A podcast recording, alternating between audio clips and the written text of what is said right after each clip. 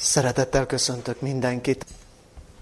Alapigeként, vagy inkább együtt gondolkodásunk kiinduló gondolataként példabeszédek könyvéből a harmadik fejezete ötödik igéjét választottam, ennek is az első részét. Ez így hangzik, bizodalmad legyen az Úrban teljes elmédből.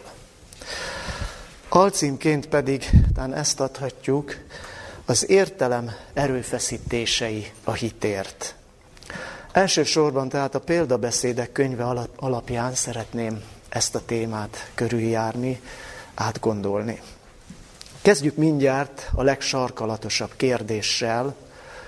A hit kizárja az értelmet, vagy éppen ellenkezőleg feltételezi, megköveteli azt.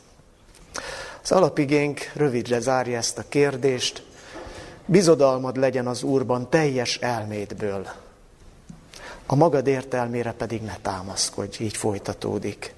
Az Isten iránti hit, bizalom, tehát az értelem magasrendű megnyilatkozása a kiinduló igény szerint, még akkor is, hogyha ezt el kell mondani, hogy a Héber szövegben itt az értelem helyén a szív áll, de nagyon fontos tudni, hogy a Bibliában illetve az egész ókori gondolkodásban a szív az az értelem központja volt, így tartották, és majd jóval később, évezredekkel később a romantika hatására, vagy a romantika eszméjének az eredménye az, hogy az emberek már a szív középpont, a szívet az érzelmek középpontjának gondolják. Tehát még egyszer a Bibliában az értelemről van szó, tehát teljesen jóváhagyhatjuk Károlyi fordítását, aki így fordította, tehát még egyszer ezt a részt, bizodalmad legyen az Úrban teljes elmédből. Az alapigénk ugyanakkor óvattól, hogy a rövidlátó óemberi eszességgel próbáljunk boldogulni az életben, erre vonatkozik a második része az igeversnek, hogy a magad értelmére pedig ne támaszkodjál. Ezzel szemben, tehát ott az első rész az értelem magasrendű erőfeszítéseire hív a Biblia, mint az Istenben való hit, bizalom feltételére. Ennek ellenére viszont, tehát, hogy ennyire kategórikus, egyértelmű kijelentéseket találunk a Bibliában a hit és az értelem viszonyára nézve, tehát ennek ellenére, mint egy magától értetődő igazságként él mind az ateista, mind a vallásos tömegekben az, hogy a hit és az értelem azok egymással ellentétes fogalmak. Ennek a vélekedésnek a történelmi gondolkodás történeti okai egyébként viszonylag könnyen felfejthetők, visszafejthetők. Az ateista, szekularizálódott tömegek felfogása abban gyökeredzik, ugye ők a sötét középkorral azonosítják a vallást, amit a felvilágosodással megszülető racionalizmus, tudományosság diadalmasan legyőzött. A vallásos tömegek viszont, amelyek szintúgy ellentétesnek tartják az értelmet a hittel, persze egészen más okból jutottak vagy jutnak ide, ők a romantika eszmei hálójába gabajodtak, ami éppen annak a racionalitásnak, a racionalizmusnak az ellenhatásaként lépett fel a színre, amiről az imént beszéltem, csak hogy ez a racionalizmus is több szempontból leszerepelt idővel, és tehát ennek az ellenhatásaként jelent meg a romantika, mi úgy alapvetően az érzelmeket helyezi a, a ráció fölé.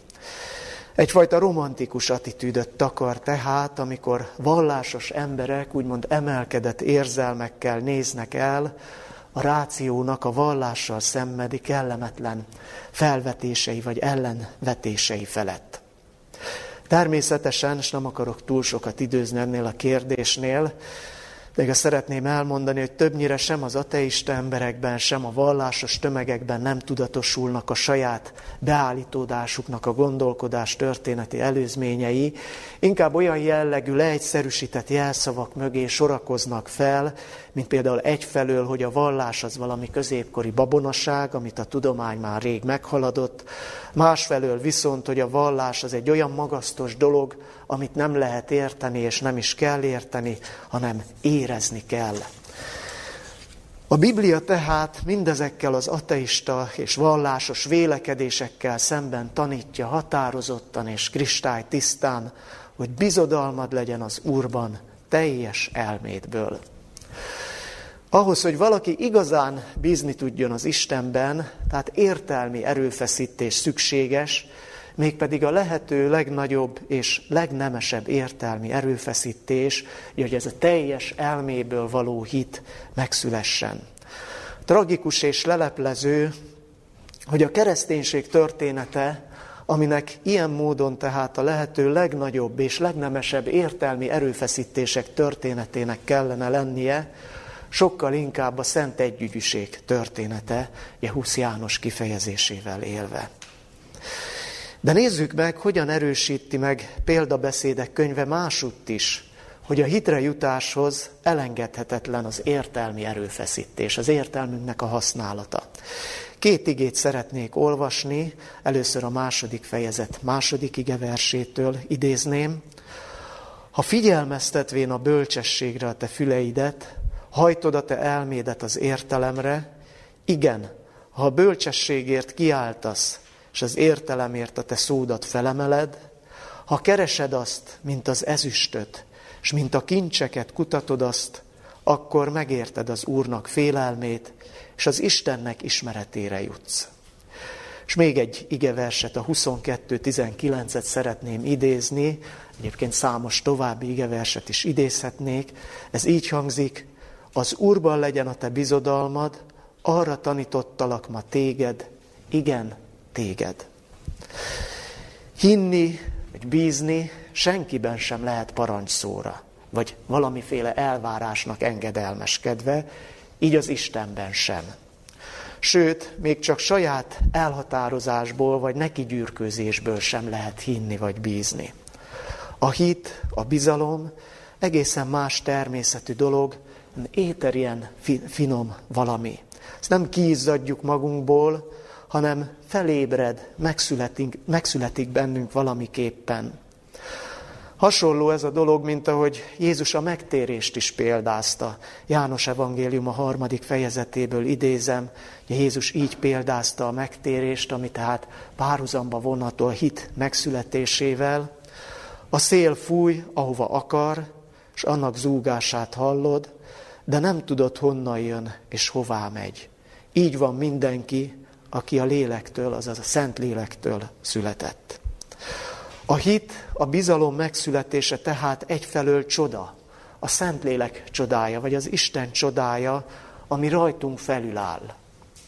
Másfelől viszont az ember mégsem csupán passzív résztvevője ennek a születésnek, vagy ennek a csodának, előkészítheti magát erre a csodára, elősegítheti azt, sőt, elengedhetetlen, hogy ezt megtegye. És itt van az értelemnek a szerepe, ezen a ponton mutatkozik meg az értelmi erőfeszítésnek a szükségessége, vagyis hogy elengedhetetlen az, hogy mi használjuk az értelmünket ennek a csodának a végbemeneteléhez, hogy megszületik, megszülessék bennünk a hit. Igen, kifejező e tekintetben az elsőként idézett ige, tehát a példabeszédek második fejezetének a második versétől idézett ige, ez tulajdonképpen egy feltétellánc, amely teljes egészében az ember tennivalóit tükrözi. Figyeljük csak még egyszer. Ha figyelmeztetvén a bölcsességre, ugye hajtod az elmédet az értelemre, ha a bölcsességért kiáltasz, és az értelemért azt te szódat felemeled, ha keresed azt, mint az ezüstöt és mint a kincseket, kutatod azt, akkor megérted az Úrnak félelmét, és az Istennek ismeretére jutsz. Egyébként azt is érdekes megfigyelni, hogy egy tipikus feltételes logikai szerkezet ez, ugye ha, akkor feltétel, ugye ha, ez bekövetkezik, akkor ez és ez lesz a következménye. A példabeszédek 22.19, a másik imént idézett ige, ezzel teljes összhangban tanítja, hogy az úrban való bizalom tanulható. Azaz tanulással elősegíthető a felébredése. Hogy is hangzott? Az Úrban legyen a te bizodalmad, arra tanítottalak ma téged, igen, téged. Még egyfajta, ilyen is nevezzem, atyai derűvel rá is dupláz, mintha elképzelnénk, hogy valakit megszólít az Isten, hogy igen, tehát, hogy téged erre tanítottalak ma, és az illető így körülnéz, hogy vajon nekem szól ez, és ráduplász, hogy igen, téged, téged tanítottalak, igen, neked szól ez, amit mondok. És hogy ez tanítható, tehát ez a lényege, tanítható, tanulható az Úrban való bizalom. Ezzel teljes összhangban olvassuk a római levélben, a hit hallásból van, a hallás pedig Isten igéje által. Tehát ugye hallani, tanulni az Isten igéjét, és egyszer mind ugye itt Pálapostól azt is megírja, hogy mi az a legfőbb tanulni való, ami az Istenbe vetett hitet felébreszteti, ez nyilván nem más, mint maga az Isten igéje, a Szentírás.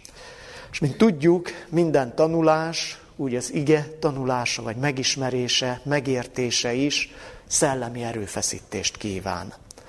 Pascállal, a nagy bibliakutató gondolkodóval összegezve, csak kétféle ember szolgál rá az értelmes névre, az, aki tiszta szívvel szolgálja Istent, mert ismeri őt, és az, aki tiszta szívből keresi őt, mert nem ismeri.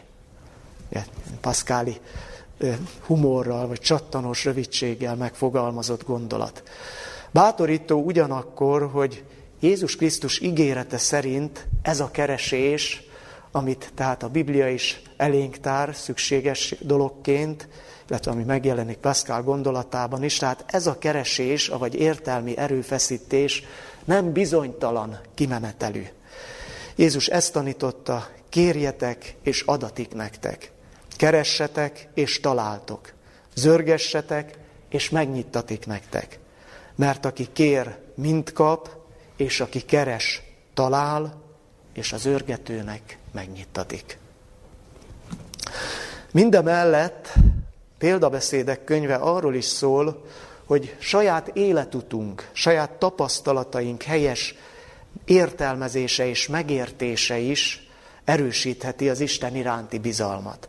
Erre nézve is hadd idézzek fel néhány rövid kijelentést példabeszédek könyvéből. Minden te útjaidban megismered őt, akkor ő igazgatja a te útjaidat. Harmadik fejezet, hatodik vers. Mert az Úrnak szemei előtt vannak mindenkinek útjai, s minden ösvényeit ő rendeli. 5.21. Az embernek elméje gondolja meg az ő útját, de az Úr igazgatja annak járását. 16.9 amely fül hallgatja az élet dorgálását, a bölcsek között lakik. 15.31 A Bibliának az egyik alapvető, de sajnos mégis gyakran figyelmen kívül hagyott tanítása, hogy Isten elrejtőzött. Elrejtőzött az ember előtt, ezt szó szerint is megtaláljuk Ézsaiás könyve 45. fejezetének 15. versében, de hát lényegében az egész szentírás minden oldalán visszaköszön, az, hogy a bűneset óta Isten nem érintkezik közvetlenül az emberrel. Így nem láthatjuk őt, nem hallhatjuk őt, nem szerezhetünk közvetlen tapasztalatot róla. Megjegyzem zárójelbe, hogy számomra ezért meglehetősen felszínesen hat az a közkedvelt kérdés, a mi felekezetünkben is gyakran hallani, hogy milyen a kapcsolatod az Istennel. Tehát úgy vélem, hogy ilyen evidenciával kapcsolatra rákérdezni, akkor lehet, hogyha a másik fél is látható, hallható, ott áll velünk szembe, válaszol, és Istennel azért nem vihető át ilyen egyértelműséggel a, a, a, az Istennel való kapcsolatra, az emberek közötti kapcsolatnak a, az evidenciája. Zárójelet bezártam. Tehát Isten cselekvését mi közvetve tapasztalhatjuk meg, egyáltalán Isten létezését közvetve tapasztalhatjuk meg. Az életünket így vagy úgy érintő jelenségek, történések mögött ismerhetjük fel többek között a cselekvő Istent, a létező Istent. A példabeszédek imént idézett kifejezésével élve, tehát megismerhetjük őt útjainkban. Azaz megerősödhetünk abban, hogy mind a mögött, ami velünk történik, akár jó dolgok, akár rossz dolgok, kívánatos vagy nem kívánatos dolgok.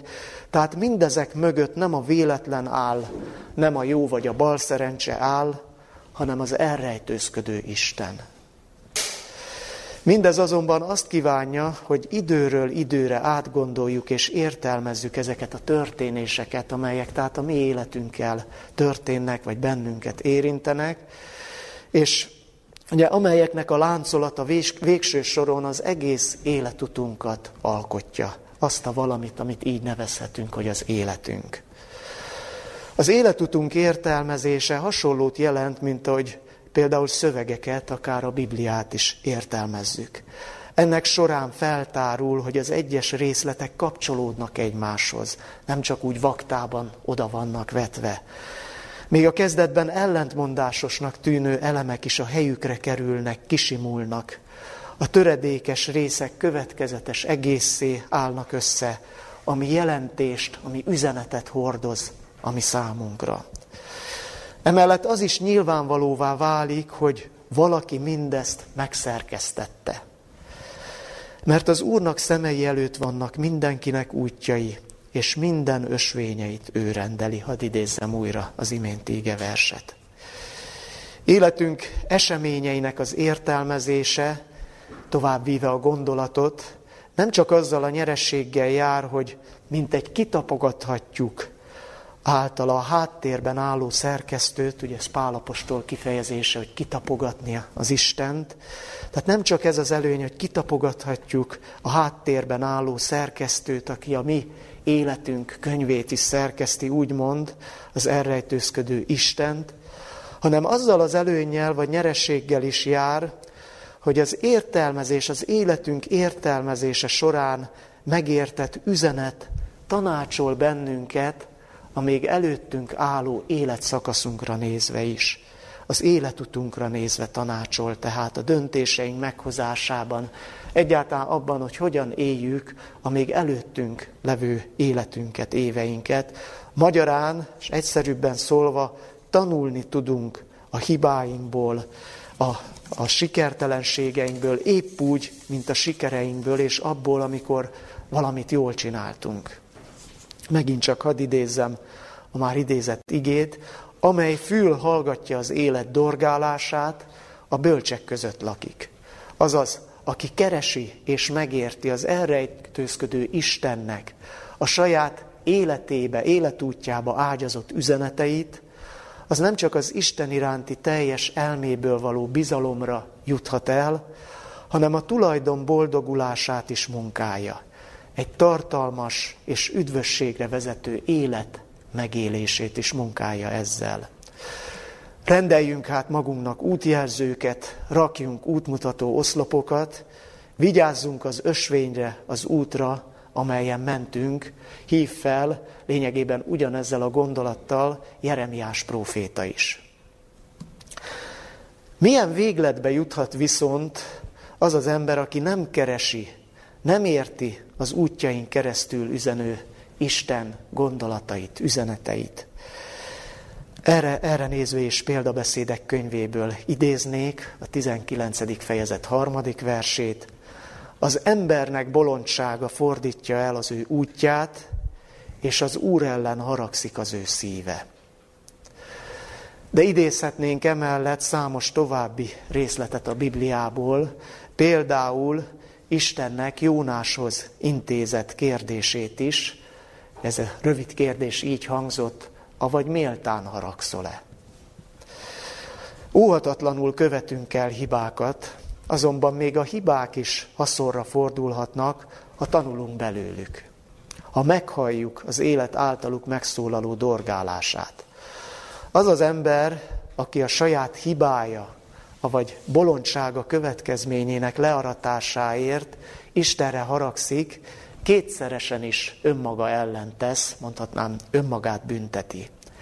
Egyrészt nem tárja fel a kudarcának a valódi okát, így megfosztja magát a tanulságok levonásától, ezzel pedig megágyaz annak, hogy újabb, újabb, még egyszer újabb kudarcot vagy hibát kövessen el, hibát kövessen el, illetve átessen a, új, még egyszer ugyanazon a kudarcon. Másrészt, ugye azt is maga ellen teszi, hogy ugyan a történtek mögött valamiképpen, ez felismeri, hogy valamiképpen, hogy Isten áll, hiszen ő ellene haragszik a szíve, de mégsem ismeri meg őt úgy, ahogy kellene, olyannak, amilyennek, amilyen az Isten valójában. A belátás keresésének hiánya miatt feltoluló keserűséggel elegy dac, Istent választja a céltáblájául, és ez megkeményíti az ember szívét, messzire vetve őt az Isten iránti teljes elméből való bizalomtól. És akkor itt térünk vissza még Jónásra, Jónás esetére néhány gondolat erejéig, mert több szempontból nagyon tanulságos, ide kapcsolódóan az ő esete. Ugye így szólította meg őt szelíden az Isten, aki Jónást, aki magát hasonló helyzetbe manőverezte, vagyis az Isten ellen haragudott a szíve, avagy méltán haragszol-e. Szeretném hangsúlyozni, hogy Jónás távolról sem volt az az érzéketlen alak, akinek sok bibliai értelmezés beállítja, nagyon is érzékeny valaki volt inkább, és tagadhatatlan, hogy súlyos hibát követett el, amikor kérdés, kérdezés nélkül elfutott a ninivei küldetése elől.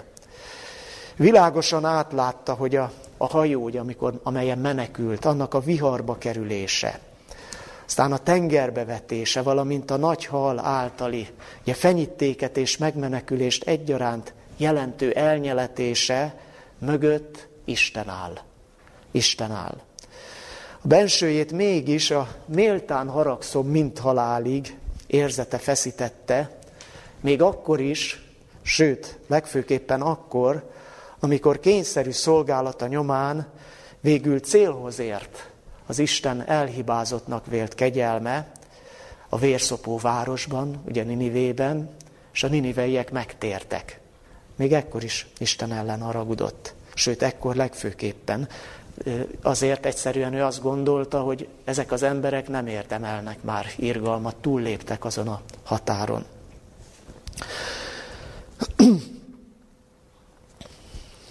Jónás története azonban nem csak azért maradt fent, hogy figyelmeztetésül szolgáljon az Isten ellen haragvó szívű ember lelkiállapotának a bemutatása által, hanem azért is, és nem főleg ezért, hogy bátorítson, hogy ebből a lelki állapotból is van visszatérés, visszafordulás. Vagyis, hogy az Isten részéről sohasem késő a visszafordulás. Sohasem azért veszik el egy ember a Biblia tanítása szerint, mert Isten mondja azt, hogy most már elég. Hanem az ember nem képes megfordulni. Amíg az ember képes erre, addig az Isten sem dobja be a törölközőt. Az Isten sem mond le senkiről. Az, hogy könyvében Jónás önmagát már kritikusan, sőt egy kicsit, hogy is mondjam, olyan humorosan tudta láttatni, Isten pedig a földön túli szeretetében mutatja be, máig bizonysága, beszélő bizonysága annak, hogy Isten kegyelme folytán még az Úr ellen haragvó szívű ember hangoltsága is megváltozhat, megváltozik, és a mindente útjaidban megismert őt igazságába fordulhat át. Tehát még egyszer az, hogy Jónás, amikor a könyvét írta, már úgy láttatta magát, ahogy, ahogy mi olvasunk róla, ez a nagy bizonysága annak, hogy ő a könyv írásakor már nem az a Jónás volt, mint aki a könyvében szerepel. Mindemellett Jónás könyve még egy igazságot felfed alaptémánkhoz, az értelemhez és a hithez kapcsolódóan, mégpedig az, hogy még az Istennel szembeni nyílt ellenszegülés is jobb, mint az értelem nélküli és meggyőződés nélküli hajbókoló vallásosság. Tehát Isten a nyílt ellenszegülésre is tud, arra tud válaszolni. Bocsánat, arra tud válaszolni. Lásd, ugye Jónásnak adott választ a tökkel kapcsolat, hogy megértette el, hogy miért szánja a nagyvárost. De aki értelem nélkül próbál hajbókolni, vagy akár értelem nélkül elfutni, mint ahogy tette Jónás, erre az Isten nem tud értelmesen válaszolni, legfeljebb azt, amit Jónással is tett, hogy mint egy hatósággal, ugye a nagy hallal előállítatja, és aztán újra elküldi Ninivébe. Vizsgáljuk meg ezek után, miért jó ideje korán számot vetnünk a hitünk szilárdságával. Megint példabeszédek könyvét idézném, a 25. fejezet 19. versét.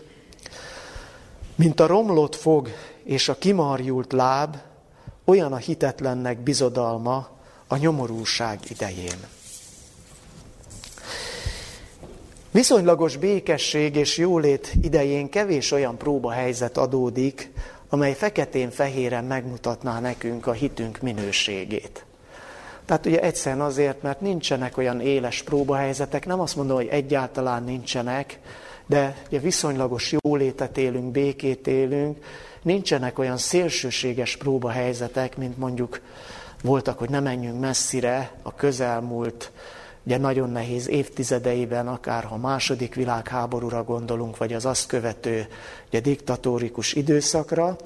Adódik persze próbahelyzet, de ezek azért azt hiszem bátran mondhatom, hogy, hogy sokkal, sokkal könnyebbek, mint ezek a, ezek a nagyon-nagyon nehéz időszak által támasztott próbák. Ám ha váratlanul előáll valami nagyobb nyomorúság egy-egy ember személyes életében, vagy most egyre inkább lehet arra számítani, hogy a történelem hoz mindenkire nézve nyomorúságos élethelyzeteket. Tehát előáll váratlanul egy-egy ilyen nagyobb, élesebb próbahelyzet, ezekben bizony keservesen lepleződhet le, hogy mennyire ingatag a hitünk, mennyire, mennyire megalapozatlan vagy agyaglábakon álló a hitünk. A példabeszédek könyve, mint olvastuk, romlott foghoz és kimarjult lábhoz hasonlítja az ilyen szembesítéskor megmutatkozó gyenge hitet vagy hitetlenséget. A romlott fog és a kimarjult láb nemhogy nem tölti be a funkcióját, de kifejezetten akadályozza a rágást és a járást. A példabeszédek könyve intő megállapítása szeretném hangsúlyozni, hogy nem a képmutatóknak, vagy nem a képmutatás ellen szól. Tehát nem azoknak szól, akik még békeidőben sem gondolják komolyan a hitet, csupán valamiféle vallásos időtöltést, vallásos programot látnak benne, esetleg könnyű megélhetést, vagy valamiféle karrier lehetőséget. Az ő esetük felett, megint Pascalt idézve, röviden napirendre térhetünk ezzel a mondással, vallás dolgában legyünk őszinték. Igazi pogányok, igazi zsidók, igazi keresztények. Úgy vélem, a példabeszédek könyve intése éppen azoknak szól, akik, akik komolyan gondolják, akik őszintén gondolják. Nem kevesen vannak olyanok, akik őszintén hiszik azt, hogy hisznek, de félreismerik magukat és a hitük szilárdságát. Sarkos bibliai példaként hozható fel erre Péter fogadkozása, majd pedig Jézus Krisztus megtagadása. Péter valóban képmutatás nélkül mondta hogy Jézusnak, hogy Uram, te veled kész vagyok, mint tömlőcre, mint halálra menni. Ő nem alakoskodott, ő ezt őszintén gondolta, hogy kész erre. Aztán kiderült, hogy mennyire megalapozott ez a hit. Ugye a hitének a valóságos állapota abban mutatkozott meg, hogy az első fenyegető helyzetben háromszor megtagadta Jézus Krisztust. Emellett, ugye hozzá kell tenni, vagyis, hogy ennek előzményeként, a megtagadás előzményeként neki súlyosan téves elképzelései voltak a messiásról és a messiás küldetéséről. Az idézett példabeszédek 25-19 előrevívő üzenete az lehet, hogy ne várjuk meg amíg a nyomorúság vagy egy-egy kiélezett eh, próbahelyzet, felkészületlenségünkben utolérő próba szembesít bennünket a hitünknek az esetleges elégtelenségével, hanem amennyire tehetjük, menjünk elébe ezeknek a próbáknak. Egyszer, mint legyünk bizalmatlanabbak a hitünkkel szemben, ha úgy tetszik, önmagunkkal szemben. Vonatkoztassunk el a békeidőtől, a választékosan felmondott bibliatanulmányok hangulatától, az Isten tiszteletek liturgikus áhítatától, és ide sorolnám, a, már mostanában ugye nincsenek közös ebédek, de régebben a pandémia előtt a közös ebédeknek a, ugye miközben szokás volt beszélni a hit dolgairól, többek között az eljövendő nyomorúságról, ugye jól lakottan az üldözésről, könnyű ezekről beszélni, úgy nevezem, hogy egyfajta katakomba romantika ez, tehát vonatkoztassunk el ezektől, és noha Jézus azt tanítja, hogy elég minden napnak a maga baja, mégsem haszontalan, hogyha megpróbálunk minél valóságosabb képet alkotni ezekről a nyomorúságokról, amik a proféciákból tükröződnek, de most már azt mondhatom, hogy nem is csak a proféciákból, hanem a napi híradásokból. És nagyon úgy tűnik, hogy, hogy egy, egy nagy szétesés vár az emberi civilizációra, egy, egy, egy hatalmas kataklizma, ezt még azok is kiolvassák, akik egyébként nem ismerik a Bibliát, vagy, vagy nem hisznek benne. Tehát menjünk elébe, próbáljuk megismerni, átlátni, amennyire lehet előre átlátni ezeket, és ebben segíthet egyebek mellett például a hitbeli elődeink próbáit leíró hiteles forrásoknak az olvasása.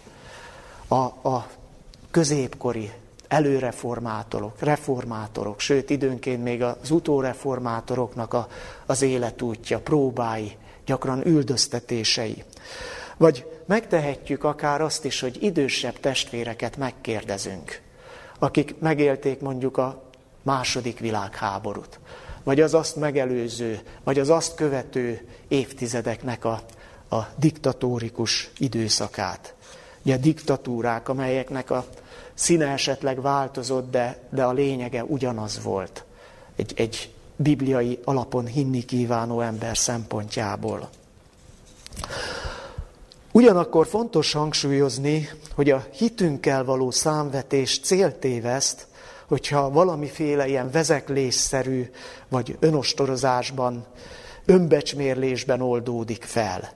Nem az a célja, nem ez a célja, hogy mi megállapítsuk, hogy milyen alávalók vagyunk, hanem a valóságos helyzetképnek a megismerése, és legalább a problémának a tiszta belátása, átlátása, még hogyha a megoldás egyelőre talán nem is látszik tisztán, ugyanilyen tisztán. Hasznos lehet itt megemlékeznünk a Márk evangélium a 9. fejezetében leírt gyógyításról és az ahhoz kapcsolódó párbeszédről. Itt arról van szó, hogy egy súlyosan beteg gyermeket meggyógyít Jézus Krisztus, miután az édesapja egy különös vallomást tett, méghozzá ezt a különös vallomást tette, hiszek, Uram, légy segítségül az én hitetlenségemnek. Mit fejezett ki ezzel a furcsa vallomással, furcsa, de őszinte vallomással? Azt fejezte ki, hogy bármennyire is szeretne hinni, nem tud hinni. Nem tud hinni, azaz annyiban mégiscsak hisz, hogy bizalma van Jézushoz, hogy ezt elmeri neki mondani. És elmeri neki mondani, hogy nem tudok hinni, légy segítségül a hitetlenségemnek. Ezt a hitetlenséget, tehát őszintén elmerte neki mondani. És ez az a hit, amit bátran mondhatjuk, nem lehet alulmúlni, ami ennél is kevesebb, az már a teljes hitetlenség, vagy a hit teljes hiánya lenne. Ám Jézus meggyógyította a kisgyereket, és ezáltal az apának még ezt a semmi hitét is hitnek fogadta el, amely hadd mondjam újra, csupán a hitetlenség őszinte megvallására és segítségért kiáltása volt elég. Felemelően teljesül tehát Jézus ígérete, aki hozzám jön, semmiképpen ki nem vetem. Gondoljuk meg, ennyiben is, csak ennyiben ment hozzá, hogy elmerte mondani, hogy nem tud hinni, és már teljesült Jézusnak ez a ez az ígérete, hogy aki hozzám jön, semmiképpen ki nem vetem, ja, meggyógyította a kisgyereket. Olyannak látta és láttatta az apa csupán hinni akarásig jutó hitét, mint ami, mivel őszinte, mustármag szilánknyi volta ellenére is biztos kiinduló pont lehet, és egyszer majd valamikor kicsírázhat, szárba szökhet ez a semmi hit is. Jézus válasza azonban minden bizonyal vagy viszonyulása egészen más lett volna, az apa az őszinte vallomás helyett inkább valamiféle vallásos színjátszásba vagy alakoskodásba kezd. Tehát elképzelhetjük, hogy más lett volna Jézusnak a, a reakciója.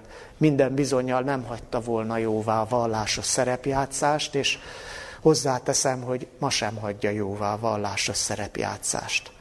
Sokkal jobb, hogyha őszinténk, nem hogy jobb, az a jó, ha őszinték vagyunk, még hogyha ez a hitetlenség megvallását vonja is maga után, mint az a vallásos szerepjátszás, amelybe sajnos olyan könnyen belesodródik az ember, és hozzá legkönnyebben éppen a vallásos közegben, vagy akár éppen a gyülekezet közepette. Jó, ha azt is tudatosítjuk magunkban a hitünkkel való számvetés kapcsán, hogy a kipróbált hitet, ugye ez Péter apostol kifejezése, tehát a kipróbált hitet munkáló próbáknak békeidőben is elébe lehet menni. Tehát ez lenne a veleje a mostani ennek a gondolatnak. Tehát békeidőben is elébe lehet menni, és elő lehet idézni olyan próbahelyzeteket, bele lehet menni olyan próbahelyzetekbe, amelyek tényleg erősítik a hitünket. A békeidőben ezeknek az önként vállalt, sőt keresett próbáknak a legfőbb forrása pedig a szolgálat. Vagyis az, hogyha szolgálatot vállalunk az Isten művében. Összefoglalva tehát ezt az egész gondolatkört, a valósággal történő szembenézés, az eredmény őszinte bevallása önmagunknak és megváltónknak, valamint az ő segítségül hívása áll a mi hatalmunkban a hitünk ingatagsága ellen. Emellett még az is, hogy a számunkra testhez álló szolgálatot keressük, és hát Isten segítségével megtaláljuk. Vagyis azt a szolgálatot, amihez tehetségünk, talentumunk van, ami köz, aminek a művelése közbe mi magunk is formálódunk, ami, ami nem csak másokra hat el, tehát a szolgálatunk nem csak másokra hat el, hanem az ezek által előidézett helyzetek miránk magunkra is visszahatnak, és faragnak, formálnak bennünket. Ezek azok a bizonyos próbahelyzetek, amelyekre az imént utaltam, hogy elébe lehet menni ezeknek, elő lehet idézni ezeket, ha úgy tetszik, még békeidőben is. Mindezekkel az előkészületekkel, tehát megalapozott reményünk lehet arra, hogy nem talál majd minket kiszolgáltatottan a nyomorúság, ami a Biblia szerint mindenkire eljön, és nem minősül majd bizodalmunk olyannak, ugye az imént olvastuk, mint a romlott fog és a kimarjult láb. Utolsó témaként nézzük még meg, egyébként számos témakört lehetne még példabeszédek könyvéből felvetni a hit és az értelem kapcsán, de mai együtt gondolkodásunk keretében utolsó gondolatkörként nézzük még meg, hogy miért nevezhetjük az értelemmel megharcolt hit végső, és talán legnagyobb magaslatának a halállal szembeni reménységet. Megint csak példabeszédek könyvéből idéznék gondolatindítóul a 14. fejezet 32. versét. Az ő nyavajájába ejti magát az istentelen, az igaznak pedig halála idején is reménysége van. Még Pálapostól is így val, akinek hite felől nem lehet kétségünk, idézem a Filippi beliekhez írt levél harmadik fejezetéből, hogy megismerjem őt és az ő feltámadásának erejét, majd így folytatja, ha valami módon eljuthatnék a halottak feltámadására. Tehát még egyszer arról beszélünk, hogy a, az értelemmel megharcolt hit végső, és talán legnagyobb magaslata a halállal szembeni reménység. A zsidókhoz írt levél abban összegzi Jézus küldetésének célját, hogy idézem, megszabadítsa azokat, akik a haláltól való félelem miatt teljes életükben rabok voltak. Nagyon fontos felfigyelnünk arra nyuansznyinak tűnő, de mégis óriási jelentőségű megkülönböztetésre, hogy Pálapostól itt nem a halál rabságáról beszél, hanem a haláltól való félelem rabságáról. De nem ugyanaz a kettő. Ez a nagyon finom megkülönböztetés valójában világokat választ el egymástól, mégpedig az értelmes és az értelem nélküli teremtettséget, ha úgy tetszik az ember világát és a többi teremtett élőlény világát. Gondoljuk csak meg, egy állat szintúgy a halál rabságában van, mint az ember, de nincs tudatában sem annak, hogy él, sem annak, hogy meg kell halnia. Egyszerűen csak él, és mikor eljön az idő, akkor meghal. Egy állat halálfélelmet legfeljebb akkor érez, amikor közvetlenül fenyegeti az életét veszély, tehát mondjuk amikor üldözik puskával vagy nagykéssel. Egyébként nem, nem képes arra, hogy halálfélelmet érezzen, azért, mert nem látja át a saját életét, és nem tudja, hogy egyszer vége lesz. Ezzel szemben az ember tudatában van mind az életének, mind a ráváró halálnak, ezért képes arra, hogy a haláltól való félelem rabja legyen. Akkor is, amikor nem fenyegeti közvetlen életveszély. Tehát amikor minden rendben van, és tényleg semmi bajunk nincsen, nem, nem fenyeget sem betegség, sem valamilyen gyilkos veszély, az ember akkor is képes halálfélelemre, vagyis a haláltól való félelem rabjának lenni. Megint csak hadd olvassak egy paszkáli gondolatot, ami erre a bibliai igazságra mutat rá. Nátszál az ember semmi több, a természet leggyengébbike, de gondolkodó nátszál. Nem kell az egész világ mindenségnek összefognia ellene, hogy összezúzza. Egy kis pára, egyetlen csepp víz elegendő hozzá, hogy megölje. De még ha eltaposná is a mindenség, akkor is nemesebb lenne, mint gyilkosa, mert ő tudja, hogy meghal. A mindenség azonban nem is sejti, hogy mennyivel erősebb nála. Tehát minden méltóságunk a gondolkodásban rejlik. Különös következtetés adódik mindebből. Vagyis abból, hogy az ember képes a halál félelem rabja lenni, akkor is, amikor még nem fenyegeti közvetlenül a halál félelem vagyis a halál, bocsánat. A halál tudásában, végső soron pedig a halál félelmétől való rapságban az ember Isten képűsége csillan meg. Tehát arra, hogy ő képes erre, amire más teremtett lény, az állatok, növények még kevésbé nem képesek. Tehát furcsa és ellenmondásos, de úgy vélem mégis a leghatározottabban kijelenthető állítás, hogy a halál tudásában, ha úgy tetszik, a halál eh, félelmében, végső soron az ember Isten képűsége csillan meg. Noha, ugye jól tudjuk, hogy a halál ellenség, a bűnnek a, a következménye, mégis felszínre hozza az emberben az isteni származásának a bizonyságát. Mégpedig, és ez nagyon fontos, mindenféle erkölcsi felhang vagy előzetes erkölcsi állásfoglalás nélkül. Azt, hogy tudjuk a halált, ez az Isten képűségünk bizonysága tehát, függetlenül attól, hogy akár szimpatizálnánk, akár elutasítanánk a Biblia erkölcsiségét. Ez egy tény. És ez a képesség, ez az egyébként gyötörő képesség, hogy mi képesek vagyunk a halálfélelemtől szenvedni, akkor is, amikor nem fenyeget közvetlenül. Tehát ez a képesség, ez az Isten képűség, ha úgy tetszik, kényszerít is, is bennünket azzal, hogy szembesüljünk a származásunkkal, vagyis az Isten képűségünkkel. Sőt, nem csak kényszerít erre, hanem egyszer, mint válaszút elé is állít bennünket, minden embert kivétel nélkül. Mivel a halál tudata és a vele kézenfogva járó a hiába valóság érzése elviselhetetlen az ember számára, a gondolkodó ember számára, ugye valamit erre kényszerűen reagálnia kell. És itt viszont már elválnak az utak, itt elválnak az emberi választások. A haláltól való félelem rabságából való szabadulás egyik útja lehet, megjegyzem a könnyebbik útja, a tudatos feledkezés. Hadd idézzem Paszkált megint, nem tudtak gyógyírt lelni a halálra, mégis, hogy boldogan élhessenek, azt teszelték ki, hogy nem gondolnak rá. Ennek számos gyakorlati módja van, hogy az ember hogyan feletteti magával a halált.